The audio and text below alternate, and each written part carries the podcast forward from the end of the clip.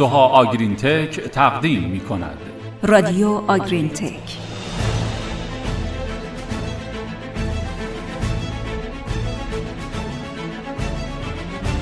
به نام خدا و سلام. حالتون چطوره؟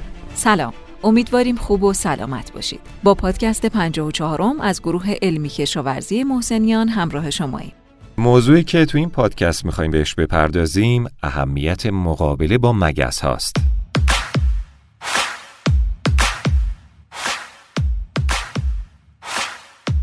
با شروع فصل گرما جمعیت مگس در گاوداری ها هم افزایش پیدا می‌کنه که به یکی از مشکلات بزرگ گاوداری ها تبدیل میشه. مقابله با مگس در دامداری و راهکارهای مدیریتی برای کنترل این حشرات و حفظ بهداشت محیط دامداری ها مسئله خیلی مهمی به شمار میاد.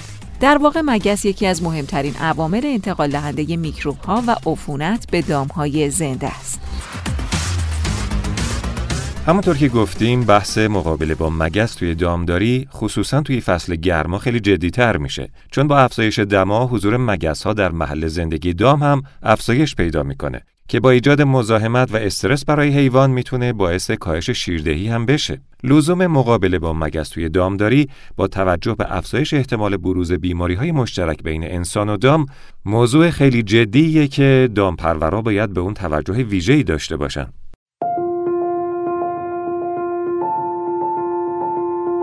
علاوه بر اینهایی که گفته شد، افزایش هزینه های مربوط به سمپاشی و بحث آلودگی محیط زیست، انتقال بیماری های مثل اسهال، عفونت چشم، بیماری های تنفسی، ورم پستان و ایجاد مزاحمت برای افراد فعال در دامداری و تأثیر بر عملکرد اونها از موارد دیگه که در نتیجه عدم توجه به مقابله با حشراتی مثل مگس در دامداری ها مشاهده میشه.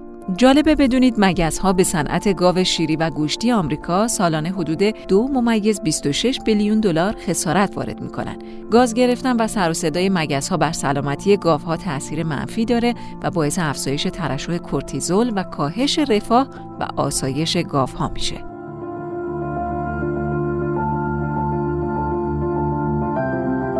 شما شنونده پادکست گروه سوها آگرین تک هستید.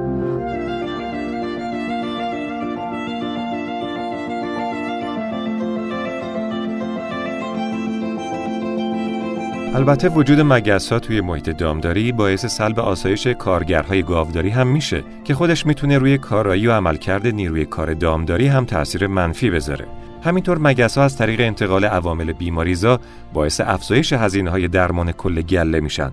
حتی ممکنه باعث انتقال بیماری کرونا هم بین افراد مجموعه بشن.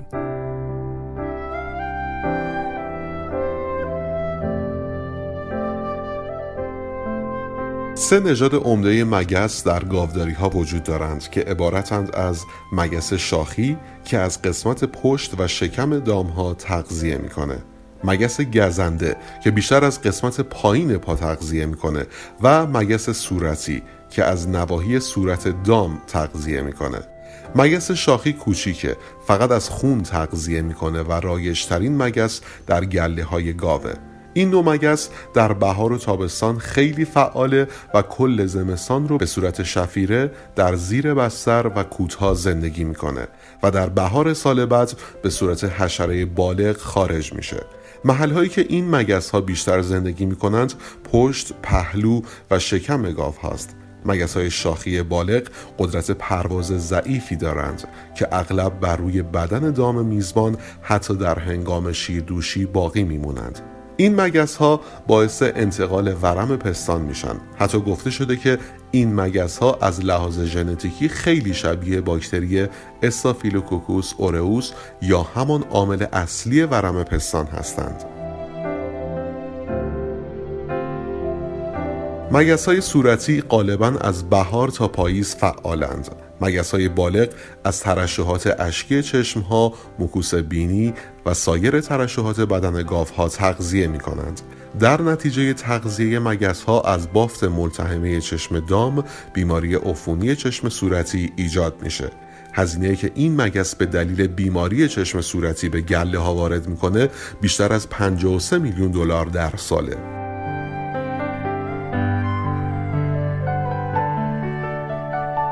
مگس گزنده هم فقط از خون تغذیه می‌کنه. اونها در قسمت های پایین پا زندگی می‌کنند و روزی دو تا سه وعده خون می‌خورند. این مگس ها با داشتن درد و سوزش باعث تغییر رفتار دام میشند. حرکاتی مثل کوبیدن، تکون دادن سر و کوبیدن پاست که باعث تغییرات فیزیولوژیکی مانند افزایش دمای بدن، دفع بیشتر ازوت از بدن و افزایش سطح کورتیزول میشه. از نکات بهداشتی که رایت اون می‌تونه به کنترل مگس ها در دامداری کمک کنه به این موارد میشه اشاره کرد. توجه به تمیز کردن و برداشتن کود از بهاربندها و اطراف دامداری. کنترل فاضلاب گاوداری، پیشگیری از مرتوب شدن بستر و مواد غذایی، تمیز کردن ترشحات روی پوست گوساله ها بعد از زایمان و همینطور رسیدگی روزانه به بهداشت بستر گوساله ها.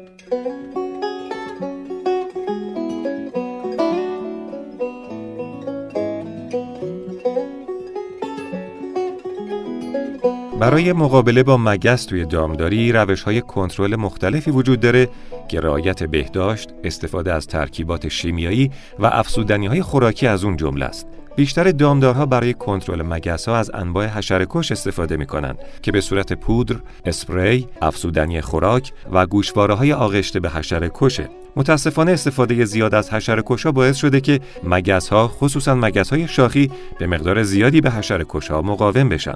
استفاده از روش های بیولوژیکی و رقابت بر سر منابع هم چندان موفقیت آمیز نبوده. همینطور از وسایل الکتریکی برای کشتن مگس ها استفاده میشه. وسایل الکتریکی اول باعث کاهش تراکم مگس ها میشن، اما مگس ها از لحاظ رفتاری با اون سازگار میشن و در ادامه کمتر باهاش درگیر میشن. روش دیگه که امروز کاربرد زیادی هم پیدا کرده و خیلی هم رایج شده استفاده از تله های مخصوص جذب مگسه. این تله ها انواع مختلفی دارن که با روش های مختلف باعث جذب مگس ها میشن. بعضی از انواع تله مگس ها بر اساس فرومون جنسی کار می‌کنه و با جذب مگس های ماده از تعداد اونها در محیط به شدت کم می‌کنه. داخل این محصول از فرومون جنسی مگس نر استفاده شده که باعث میشه تا مگس های ماده جذب اون بشن.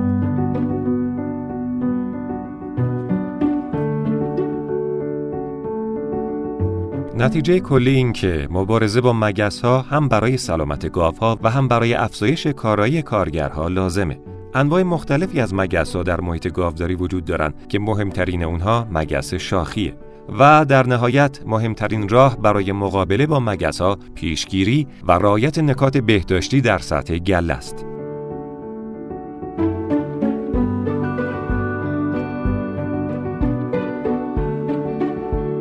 روش های مختلفی هم برای مبارزه با مگس وجود داره که استفاده از سموم، وسایل الکتریکی و تله ها از اون جمله است و تله مگس ها روش های جدید و موفقی که برای از بین بردن مگس ها استفاده میشن.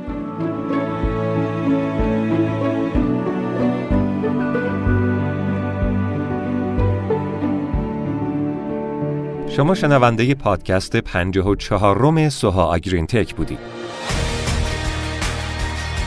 هر هفته با رادیوی تخصصی آگرین تک همراه باشید. تا پادکست بعد خدا نگهدارتون. خدا نگهدار.